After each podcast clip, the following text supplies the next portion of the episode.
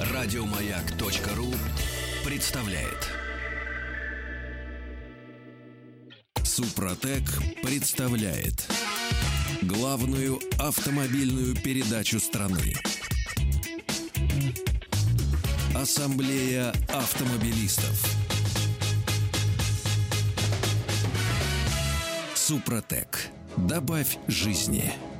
Дорогие друзья, и в Москве, и во всех городах, поселках и даже деревнях нашей огромной родины, я надеюсь, что все уже доехали домой вместе с Катей, с Юрой.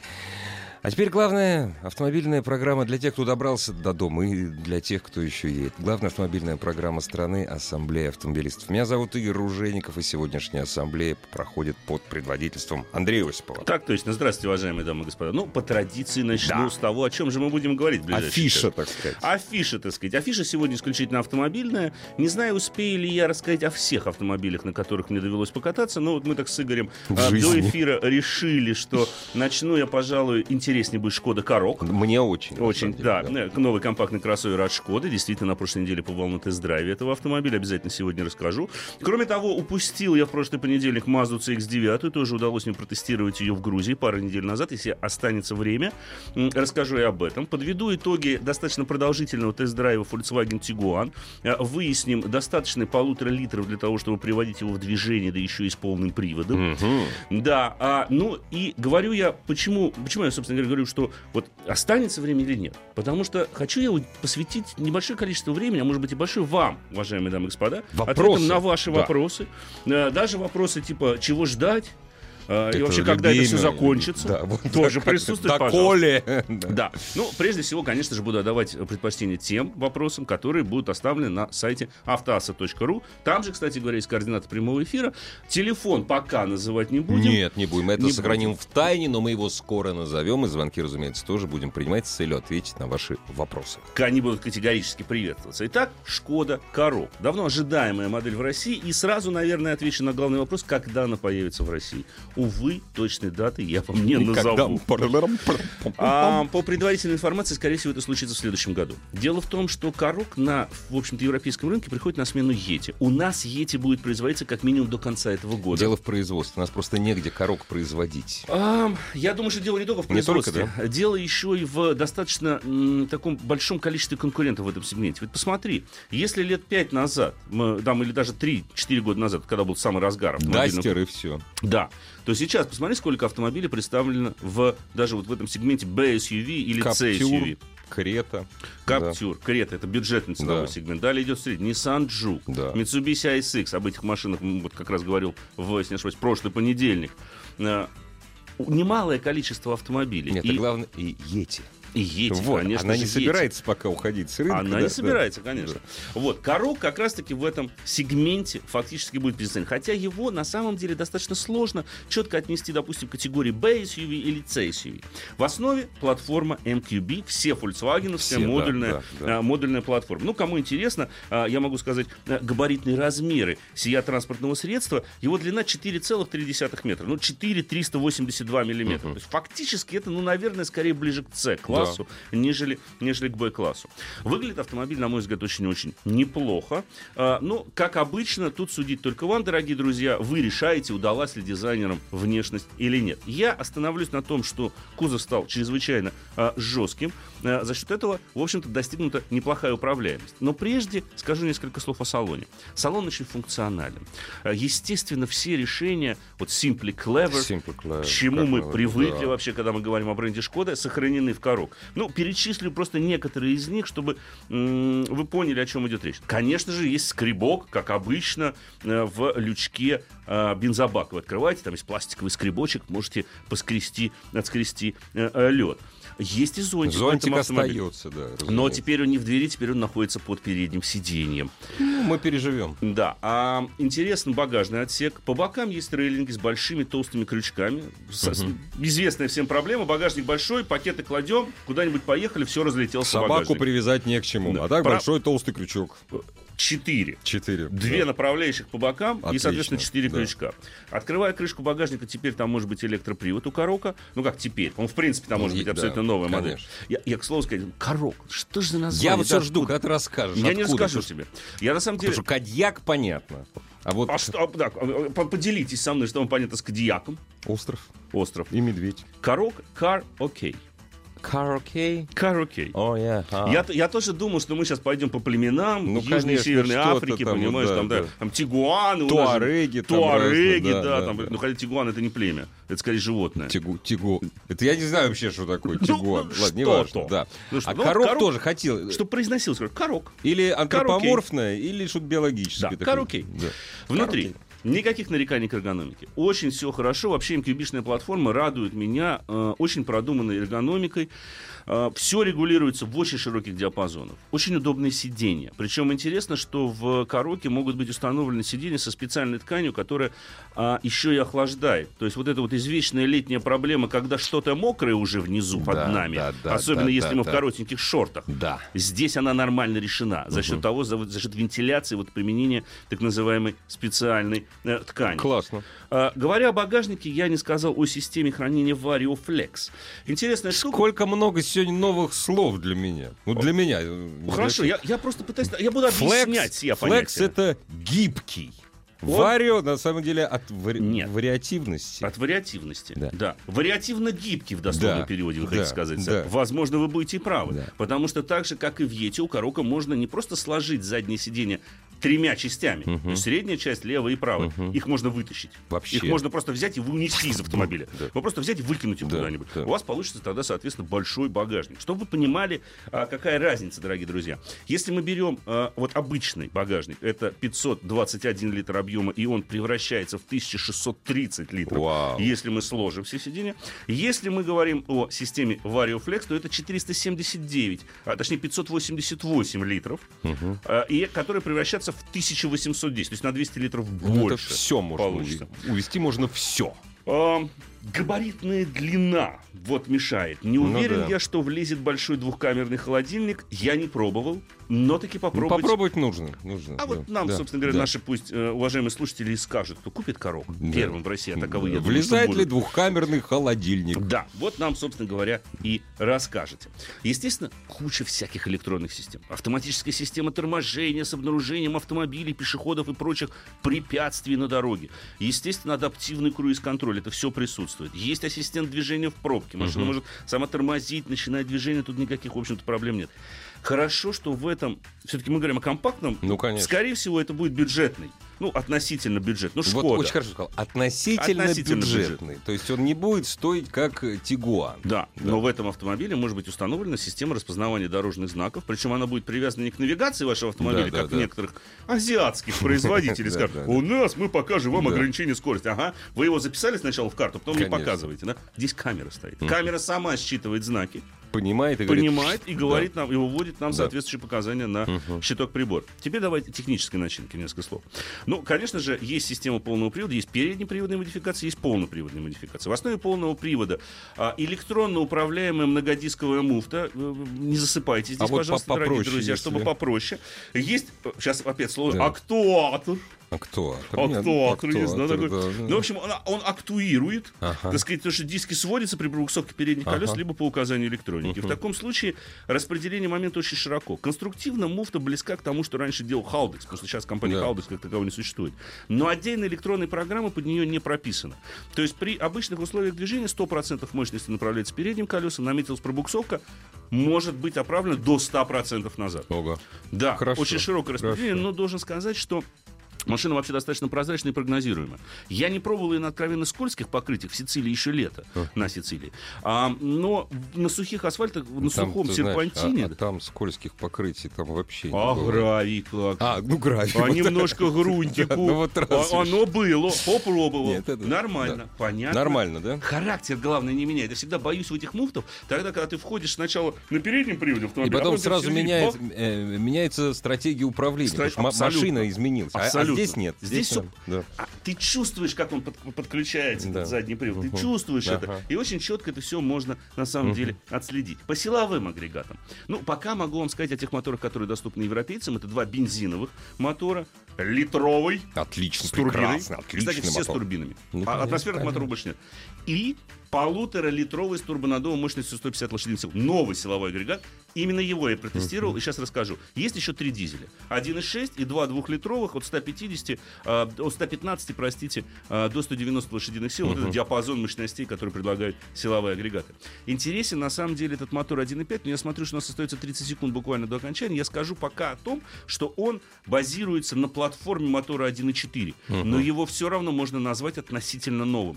Уж очень большие изменения были сделаны в этом силовом агрегате. К примеру, там есть специальная система, которая немножечко подает масло на ремень ГРМ. Зачем? Совсем обалдели уже. Совсем пальцем обалдели. Смазать вот. Нет, знаете почему? Чтобы не менять его каждые 80-100 тысяч. Теперь ресурс этого ремня составляет минимум 140 тысяч километров. Вот так вот. Конечно же, его нужно контролировать. Но это лишь одна из технологий. Я думаю, что об остальных и о том вообще, что из себя представляет мотор в плане ходовых характеристик, я уже буквально после короткого перерыва скажу. Ассамблея автомобилистов.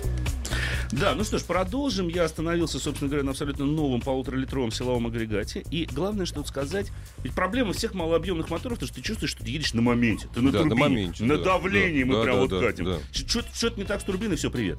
Здесь этого не ощущается практически. И нет турбоямы. За счет чего? Турбина с изменяемой геометрией впускного тракта. То есть впервые на бензиновом моторе, на дизелях, ВГТ, Variable Geometry Turbo она называется. Да. Это впервые применено на бензиновом силовом агрегате теперь. То есть они конусные, и за счет этого что достигается? Пришлось, конечно же, сократить путь от коллектора к турбине. Пришлось поставить дополнительное охлаждение выхлопных газов, чтобы холодные шли газы, собственно говоря, в турбину. Это более эффективно, в том числе в плане сгорания топлива.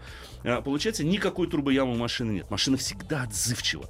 То есть при любом количестве оборотов есть хороший подхват. 150 лошадиных сил, 250 ньютон-метров крутящего момента. А коробок передач 2, 6-ступенчатая механика, 7-ступенчатая коробка типа DSG. Это сухая коробка, аббревиатура у нее DQ-200. Кому интересен, кто... Ну, на самом деле, это DSG. То есть это робот с двумя сцеплениями. Конечно, робот с двумя сцеплениями. Потому что есть мокрый 6-ступенчатый, и вот сухой 7. Вот это DQ-200. Есть еще там DQ-250, там DQ-500. Ну, это не важно уже. Вот это DQ-200 коробка, но существенно все-таки модернизированная. Никаких нареканий к ее работе. Работает предельно четко. Всегда есть... необходимый подход, хорошо переключает на передачи, никаких рывков не наблюдается. Машина достаточно, причем динамично получается с этим силовым агрегатом. Я вот посмотрел в технические характеристики. Ну, судите сами, за 8,4 она разгоняется до сотни. Максимальную скорость, 204 км в час. Слушай, ну это очень хорошо. При том, что средний расход топлива, как утверждает производитель, будет составлять 5,4 литра. Он не будет составлять, на самом деле, 5,4 литра в Москве. Почему? Я как раз сейчас недавно расстался с Тигуаном, с мотором 1.4, о чем это как раз анонсировал. Да, там тоже 5,5. Ну, 5,5 это где-то, наверное, там, где нет других людей и машин. Вообще, наверное. Есть город, а людей нет. 7,49 атмосфера, 21 градус плюс, влажность 50%, и ровная-ровная, как на кольце на немецком дорогам. Слушай, ну рано еще в рай-то. Рановато еще. Давай посидим все-таки немножко здесь, Игорь, да? Я продолжу о коробке как раз-таки. Так вот, что еще... Давай о плохом. О плохом. Сейчас плохое о плохом. Плохое. Значит, что ввергло меня в небольшой когнитивный диссонанс в этом автомобиле? Его подвески. Мы обменивались мнениями с инженерами и даже с коллегами, которые там были. И один коллега сказал: они слишком жесткие. Я говорю: родной, они мягкие. Он говорит: как тебе показалось мягкие? Я говорю: объясню. И, кстати говоря, если вы хотите, дорогие друзья, зайдите на наш канал Осипов Про в YouTube. Я сегодня выложил там как раз-таки видео тест-драйв Карока. В чем проблема? В том, что мелкие неровности не то чтобы досаждают, но они ощутимы. Даже мелкие стыки... То есть ты понимаешь, что они есть. Пык-пык. Вот на пятой точке подпрыгивает немножечко. Ты думаешь: отлично, жестко, классно. Сейчас на серпантине сицилийском. И ты, значит, влетаешь. Ты влетаешь, и ты понимаешь, что у тебя крен кузова такой, что ты думаешь: слушайте, господа, ну это Шкода. Если бы это была какая-нибудь Kia, я бы понял. Они вот азиатские настройки немножко. Их нельзя назвать... Валки. Оно не валки. Причем у меня возникло ощущение, что дело даже не то чтобы в пружинах, а скорее в амортизаторах. Дело в том, что в 2018 году на Кароке появится система контроля демпфирования. Ну как, там есть и сейчас, в общем-то, вы можете построить автомобиль, там есть экономичный режим, стандартный, спортивный, в общем-то, индивидуал. Но в индивидуале даже на тех машинах, которые были на тесте, я поговорил с инженерами, там нет пока возможности изменять характеристики демпфирования амортизатора, то есть их жесткость.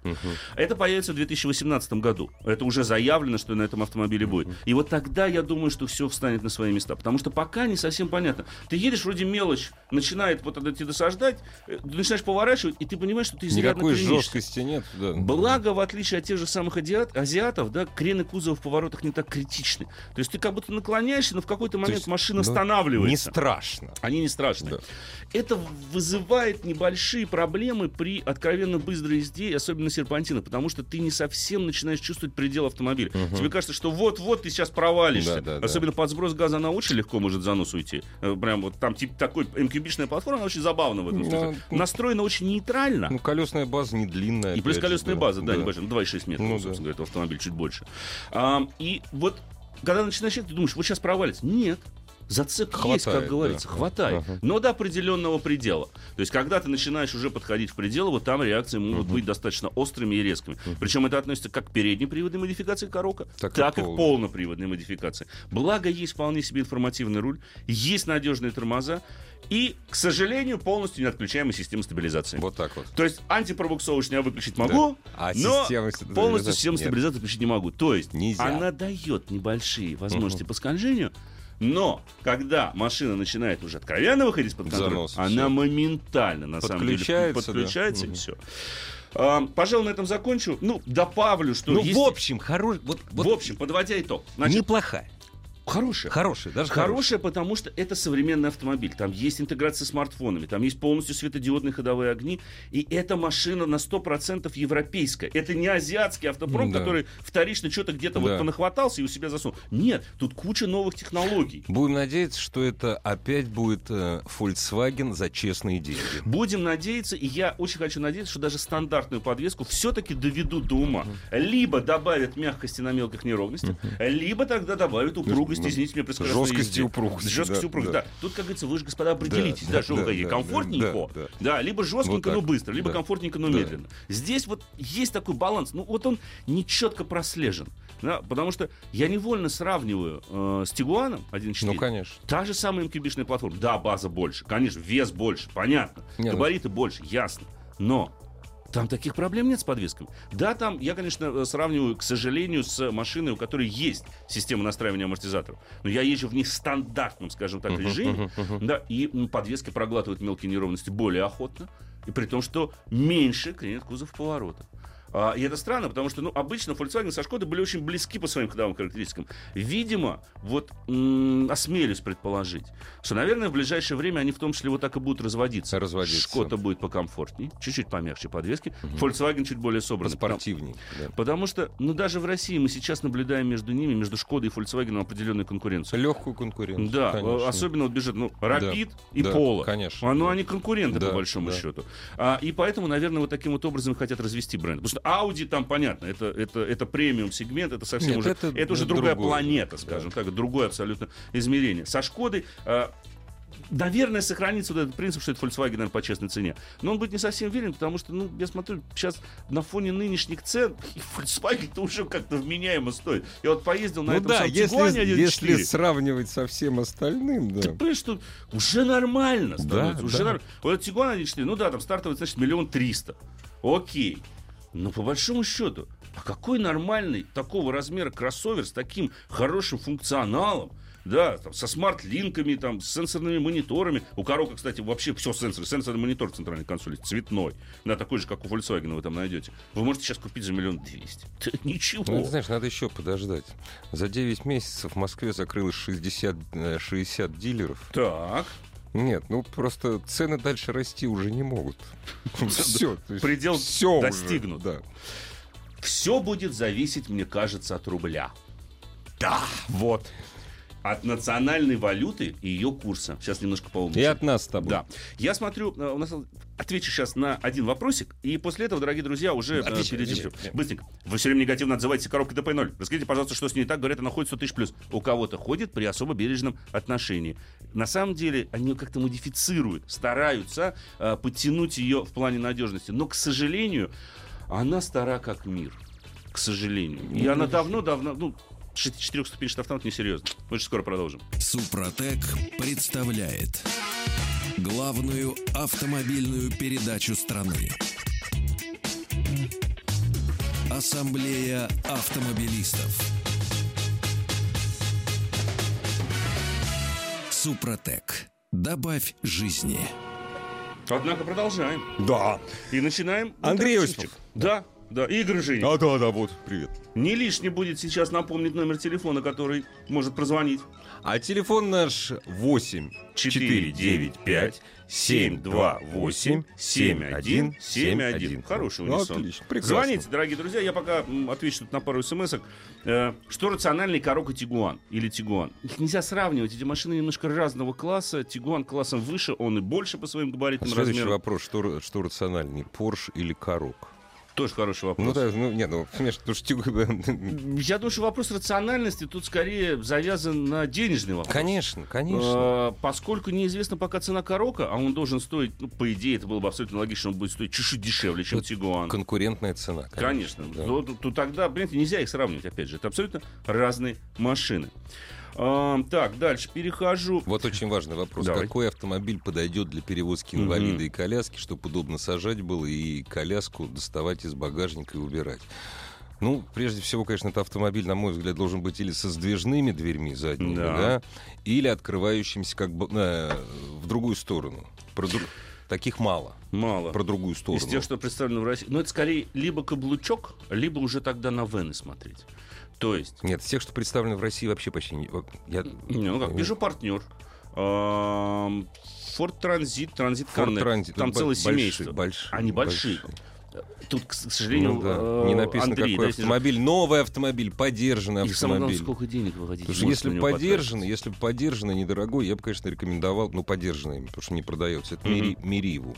Да. Это единственный был небольшой автомобиль, довольно вместительный, у которого задние двери открывались в последнем Мериве. Поперек движения. Очень удобно. Там стойка немножко мешала, она затрудняла. Но я согласен абсолютно. Но там багажник. Стойка была, багажник небольшой. Машина компактная по себе. Платформа. Корсы. Платформа Б-класса. Да. Тут нужно что-нибудь побольше, тут нужен какой-нибудь Вен, наверное, это будет правильным выбором. Американец какой-нибудь старый, со сдвижными дверьми. Гранд Вояджер, я не знаю. Третий ряд сидений снимаем, второй ряд отодвигаем как можно назад. Вот у нас получается и место для коляски, и удобно сажать. Самое главное, наклоняться действительно не надо, потому что это нагрузка на спину. Я вот сам знаю, даже по собственному ребенку сажать. Ну, скажу честно, вот Jaguar XE, Олег рассказывал, знаешь, в понедельник. Великолепная машина, да? Отличная машина. Я ему честно ее отдал. Потому что вот в эту вот амбразуру задней двери просовывать ребенка, очень неудобно. Потому что я боюсь эту головой. А сам он не запрыгивает, он маленький. Конечно. Тигуан в том же смысле, вот такие автомобили повыше, они более функциональны будут в данном случае. Здравствуйте. Да, добрый день, здравствуйте. Вопрос у меня такой. На данный момент я езжу на Kia Ceed, понял, что нужно перебираться уже классом побольше. И вопрос, может быть, немножко глупый, но все же. Есть вариант взять Kia Optima в GT-Line или в GT, там, комплектацию, никуда не влезая и, скажем так, не переживая за финансовую составляющую. Или все-таки очень хочется мне присмотреться и услышать вашего совета, стоит ли... Q50 Infiniti, выбор у меня между дешево и практично Kia Optima, или же все-таки Q50. Я понимаю то, что ТО это, конечно, будет бешеное, потому что там вроде мерседесовский движок. Там и цена, и там разница в цене большая, не полмиллиона, а поболее. Q50 2 литра турбо, 211 сил, и Kia Optima GT Line в топ-комплектации. GT Line дорогой, да. Там разница будет небольшая. Как, 1300? 190 тысяч у них. 200 тысяч разница. 200 всего. С учетом, там по комплектациям надо, конечно, смотреть по всяким там нюансам, что есть, что нет. Вы понимаете, я скажу вам так. Это абсолютно разные вещи. Абсолютно разные машины по своим характеристикам. Конечно, Q50 машина на голову выше, если мы говорим об управляемости, об удовольствии от вождения и вообще об ощущениях от автомобиля, о качестве отделочных материалов, о том, как машина в конце концов просто едет. Это другого класса автомобиль. Это другого класса автомобиль. Но, допустим, место сзади там меньше, чем в Optima на задних сиденьях. Optima больше. Если человек выбирает GTI... Нет. Про заднее место ты не думаешь вообще. Во-первых, это Optima GT Line — это стопудовый маркетинг. Ну, конечно, да. GT Line — это не более чем маркетинговый инструмент для привлечения вас, дорогие друзья, в дилерские центры. Надо спросить, у вас ребенок есть маленький? Нет, у меня детей нет. Я же тебе говорю, Слушайте, вы любите ездить. Вы получаете иногда штрафы за превышение скорости? Исключительно редко. Ну тут тогда можно Optima брать. Тогда можно Optima брать. Потому что если вы скажете, что да, такое бывает и регулярно, или, допустим, нет, поскольку я пользуюсь специальной системой антирадара. Я пользуюсь просто специальной системой антирадара. Тогда в Infiniti Q50. Слушай, в обслуживании. У меня просто единственный был вопрос по техническому обслуживанию. То есть, если по деньгам они в разнице 180-200 тысяч, то я знаю, что 4-е ТО там у того же двигателя, у Infiniti будет там, ну, космос просто стоить. Стоит ли оно того? Я вам скажу так, оно, естественно, будет дорогое, но оно будет дешевле, чем у Мерседеса с тем же мотором. Так, по секрету просто. Потому что дилерские центры немножко разные, в принципе, подходы разные. Но машина также будет надежной, плюс-минус. Стоит ли оно того? Очень сложный вопрос. Вот честно вам скажу, объясню почему. Вот если бы мне задали этот вопрос, и такой был выбор, я бы сказал, что оно того стоит. Потому что каждый день проводить за рулем автомобиля и думать, блин, ну че же я не взял вот ту машину, вот она рядом стоит, ладно, как быстро ушла со светофора, а я ведь мог бы ее купить. Да? Вот испытывать такое ощущение каждый день, что ты где-то прогадал, оно все-таки неправильно. Ведь в конце концов 4-е ТО подойдет позже. Оно не наступит сейчас, через неделю, оно наступит через год, через два. И потом, может быть, через год у вас изменится обстоятельства, и вы опять поймете, что вам пора покупать машину классом выше. К примеру. Конечно. Да, надо же на лучшее рассчитывать. Поэтому надо всегда стремиться к лучшему. Infiniti. Я бы в данном случае, конечно, голосовал за Infiniti. Слушай, почти о таких же серьезных машинах вопрос. Да, так. Веста или Равон 4? Кстати, Веста или Равон 4... Ой, Вячеслав. GTI. Да, я бы сказал, что ни того, ни другого, конечно. Не, но здесь вот уж, пожалуйста. Вот будьте любезны. Равон 4 автомат, а Веста робот. Нет, ну уж лучше автомат тогда, потому что на самом деле это в любом случае, чем робот. Равон 4 автомат. Подождите, это Chevrolet Lachette, сделанный в Узбекистане и так далее. Ну, шумоизоляции там нет. Веста лучше в данном случае. Но, наверное, Веста чуть-чуть посовременнее эта машина будет, нежели Равон. Потому что Равон, совсем уже анахроничен. Но, с другой стороны, с учетом надежности, Равон понадежнее будет. Более отлаженная конструкция. И, кроме того, на Равоне меньше шансов в дерево завязаться, в отличие от Весты. Не, ну и потом все-таки вот этот робот, который на Весте он стоит, ужасный. Это мама не горит. Ну, с ним можно, на самом деле, совладать. Подружиться. Я сейчас буду, может быть, одним из немногих, при всей моей критике Весты, да, я знаю, Автоваз, допустим, со мной вообще теперь не общается, к примеру. Вот. Как? Но... Что, Андрей Осипов? Не, все, мы не слышим, что... Повесили трубку. Ну, это их личные проблемы. Да, это, пожалуйста. Меня не волнует, по большому счету. Да. Я скажу, мое основное нарекание к Весте, что на этой машине можно разбираться. Там отвратительное рулевое управление. Конечно. При резком руле там нет никакой обратной связи. И самое гадкое заключается, простите за грубое слово, в том, что когда мы уже скользим передней частью наружу, порой, что типично для переднего привода, мы руль также можем хоть мизинчиками в обе стороны крутить. Ничего не происходит. Ни тяжелее, ни усилий. Ничего подобного на Равоне, ничего подобного нет. Потому что там электроусилитель. Гидроусилитель. Такой честный, старый, добрый. Они электроусилитель по принципу лампового проигрывателя, который поставили в Весту. Тем более робот. Слушайте, ну это... К тому же я еще скажу вам, сейчас совсем вот забью последний гвоздь. Робот менее надежен, чем автомат. Между прочим. Потому что робот — это, по большому счету, механика, где стоит электрический моторчик, обращаясь, скажу, который за вас выжимает сцепление. Да. Он делает это не всегда, адекватно, б, правильно, и с, он все равно сцепление убивает. Поэтому, слушайте, если честно, я бы, на самом деле, я третью, четвертую машину бы, конечно, выбрал. Ну, скажите, решайте сами. Не, а вот он, кстати, третью бросает. Кобальт. Кобальт не продается на нашем рынке. А куда он ушел? А Шевроле же. Жаль, да. Да. Кстати, хорошая машина была. Простая, вариант. Но хорошая. Да. Да, простая, но хорошая. Давай скажу несколько слов о Volkswagen Tiguan, потому что я сразу же извинюсь не только перед вами, дорогие друзья, за анонс, но и перед представительством компании Mazda. А CX-9, на которой покатался уже 2,5 недели. Но мы услышим о ней, разумеется. Я услышу обязательно. Да. У меня в голове все сохранилось. Да. Кто хочет, опять же, зайдите на YouTube-канал. Там в рамках телевизионных эфиров, там мы уже рассказывали, вышел видеорепортаж, собственно говоря, об этом автомобиле.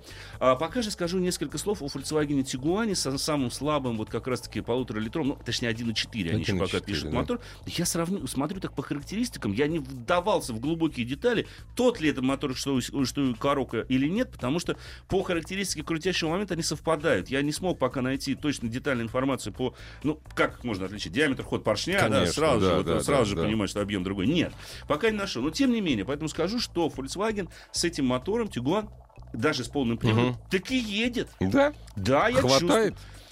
Я чувствую, конечно, объема мало. Объема мало чувствуется на больших скоростях. Когда тебе нужно совершить резкий объем, сейчас страшную вещь скажу. Давай, со 120 до 160 раскрывается вообще. Никому не говорите, дорогие друзья. Хватает. Вот нет, вот чуть-чуть не хватает. Потому что момент есть, момент хорош для ускорения, для трогания с места. Но когда у нас идет ускорение на больших скоростях, там уже нужна мощность и объем. И вот в этих моментах ее не хватает. Для города хватит головы. Более чем. Да. И полный привод работает также вполне себе адекватно. Там другое, там конструктивная система полного привода практически такая же, но электронная начинка у Тигуана совсем другая. И машина рулится совсем по-другому. Там другие подвески. Она очень комфортна и она очень функциональна. Конечно же, в Кароке тоже может быть теперь абсолютно полный цифровой щиток прибор, но в Тигуане он есть уже. Давно, да. Давно уже, собственно говоря, появился. Конечно, что приятно, что вот этот вот 1.4, в принципе, наделяет машину вполне себе пристойным потенциалом. Ну, до сотни эта машина с полным приводом и коробка типа DSG разгоняется за 9,2 секунды. Медленнее, чем коробка. Но она тяжелее. Он тяжелее, он конечно, больше по своему габаритным размерам. Он больше его, простите меня, на 10 сантиметров. Казалось бы, 10 сантиметров не такая большая. Серьезно. В мире автомобилей 10 сантиметров — это большая разница. А что внутри-то после... Он да также и внутри стал больше. Ну, да, смысле, конечно. Вот просторный внутри. Он очень простой. Он очень удобен для семьи будет. Потому что я вот, допустим, почему, опять же, к сожалению, вынужден был отказаться от Ягуара в пользу Тигуана, потому что мне гораздо удобнее туда сажать ребенка. Да? Большой дверной проем. И я по-прежнему считаю, что только в машинах Volkswagen Group, это Volkswagen, Шкода, Audi A4, самые лучшие крепежи из Affix. Никто пока лучше не делает. Потому что, ну, более удобного крепежа, чем придумали эти ребята, я не могу себе представить. Обычная пластиковая штучка, заглушечку снял, на тебе, пожалуйста, железячка. Все, да. Не надо никуда там между обшивками сиденья там протираться, да, через, да, эти, да, обшивки. Думаешь, а порвешь еще, не дай бог. Нет, вот этого протираться надо. Искать этот крючок. Почему-то вот сделали для людей. Для людей, да, сделали. Да, естественно, сделали для людей. Удобна машина, очень функциональна машина, очень хороша в плане эргономики, потому что никаких, конечно же, нареканий на МКБшную платформу в этом смысле нет, как и у Карока. Тигуан, конечно же, не исключение. Но все-таки остановлюсь на моторе. И тут забавен тот факт, что вот я сейчас езжу на Q5 с двухлитровым силовым агрегатом 249 лошадиных сил. В городе у меня расход топлива такой же, как такой у Тигуана с мотором 1.4. И это меня наводит на одну мысль, которую я уже один раз в эфирах говорил. Если вы исповедуете активный стиль вождения, то не надо экономить на объеме. Не надо покупать маленькие моторы, думая, что я сейчас возьму вот этот вот самый маломощный мотор, потом, допустим, чип поставлю или просто вот 150 сил вроде как тоже нормально. И сэкономлю. И возьму комплектацию, допустим, хорошую. Если вы ездите динамично, понимаете, расход топлива при динамичной езде у вас может быть таким же, как, допустим, на двухлитровом силовом агрегате. Почему? Потому что для того, чтобы получить то ускорение, к которому вы привыкли... Тот момент получить. Да. Вы будете давить сильнее. Вы будете раскручивать больше силовой агрегат. И, соответственно, потребление топлива выше. Да, на холостых оборотах, конечно, расход топлива меньше. Да, когда мы едем по трассе, к примеру, тот же самый Тигуан, у меня реально кушал, ну, где-то в районе 7 литров на 100. Нормально, нормально. Иногда до 6,5 у меня даже падал расход. Здесь на 2 литрах будет, конечно, чуть-чуть побольше. Но, тем не менее... Да, вот если мы исповедуем активность или вождение, то надо будьте готовы, да, надо быть к этому готовым. И, к слову сказать, вот я еще забыл сказать, у Карока вот этот вот 1,5-литровый мотор интересен тем, что у него еще два цилиндра могут отключаться. Он на двух цилиндрах может ехать. Причем этот процесс так незаметно происходит, что ты просто не замечаешь. А экономия пол-литра на 100 километров. Ну да, вот и вся разница. Вот опять же новая технология, примененная в моторе. Так вот, о Тигуане. Расходе топлива я уже, собственно говоря, сказал. В городе реально по нашим московским пробкам он составлял, ну, около 11 литров на сутки. Ну, увы. Ну, что делаешь? целом мотора хватает. Да. В общем и целом мотора хватает. И самое главное, что даже с таким слабым мотором можно получить все, включая полный привод, кожу, панорамный люк и так далее, тому подобное. А механическую коробку можно получить? А механическую коробку для этого мотора, нет, по-моему... А, нет, подожди, есть, можно, да? Как раз с этим мотором, да? Вот я сейчас смотрю, по-моему, можно. Ассамблея автомобилистов.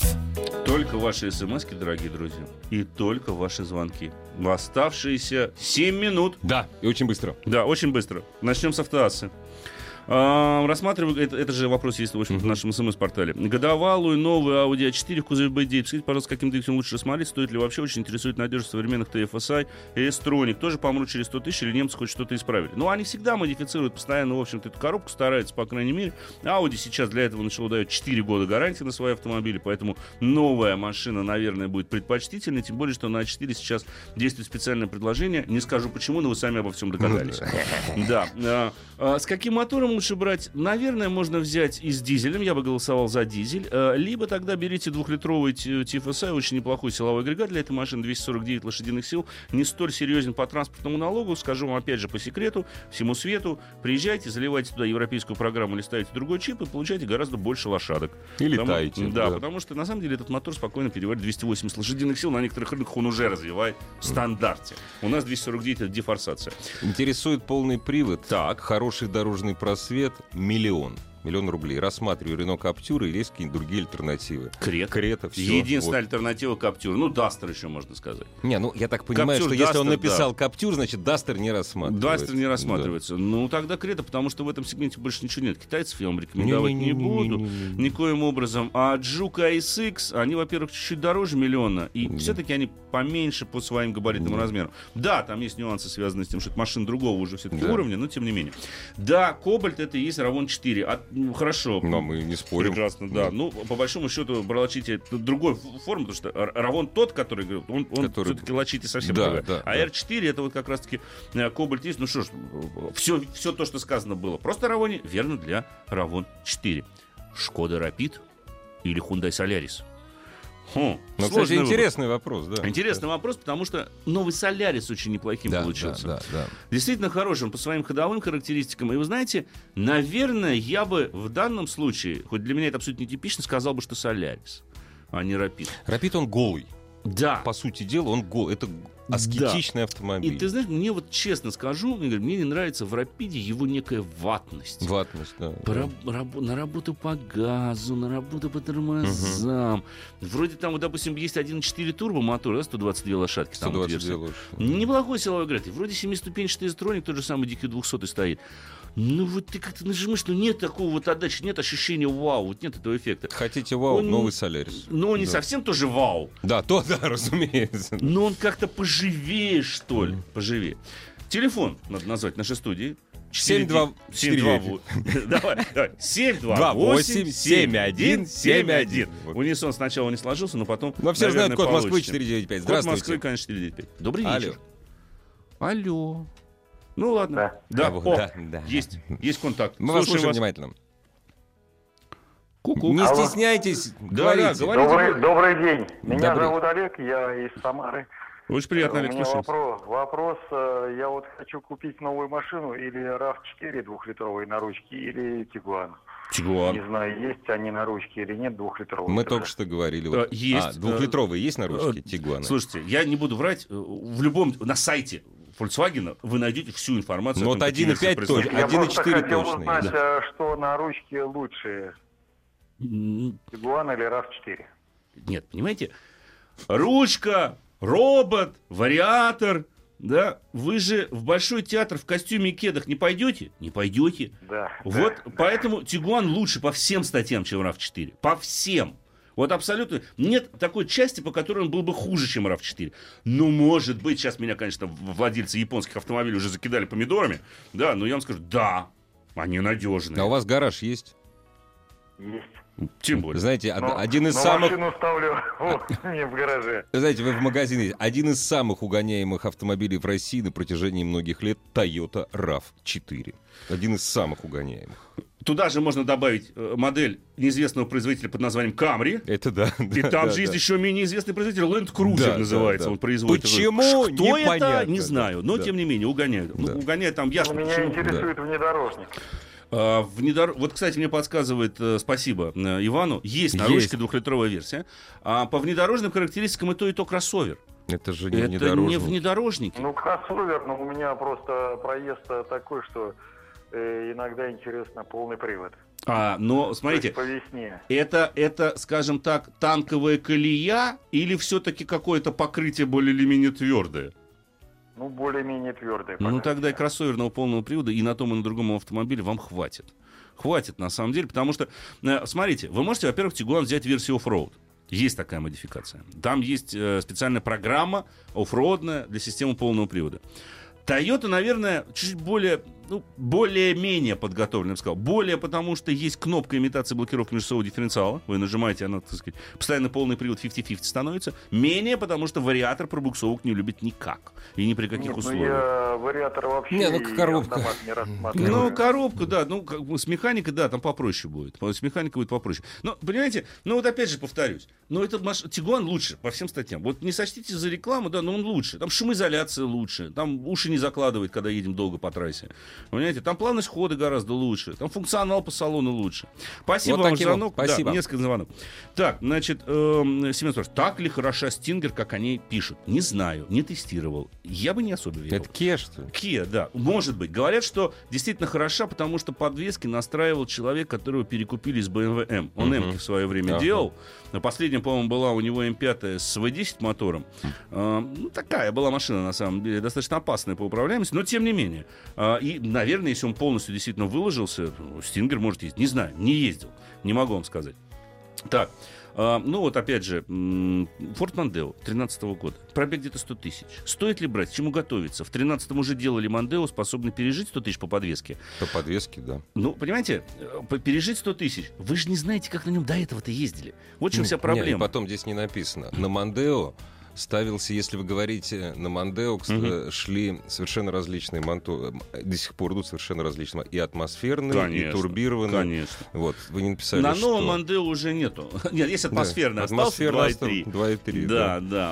А с подвеской там все нормально. Все там нормально с подвеской. Все там нормально, более-менее. Она недорогая, кстати. Это у нового интеграл уже стоит, а так все нормально. Все, время неизбежно подошло к концу. Спасибо вам. До следующих встреч. Берегите себя. Пока-пока. Ассамблею автомобилистов представляет Супротек. Еще больше подкастов на радиомаяк.ру.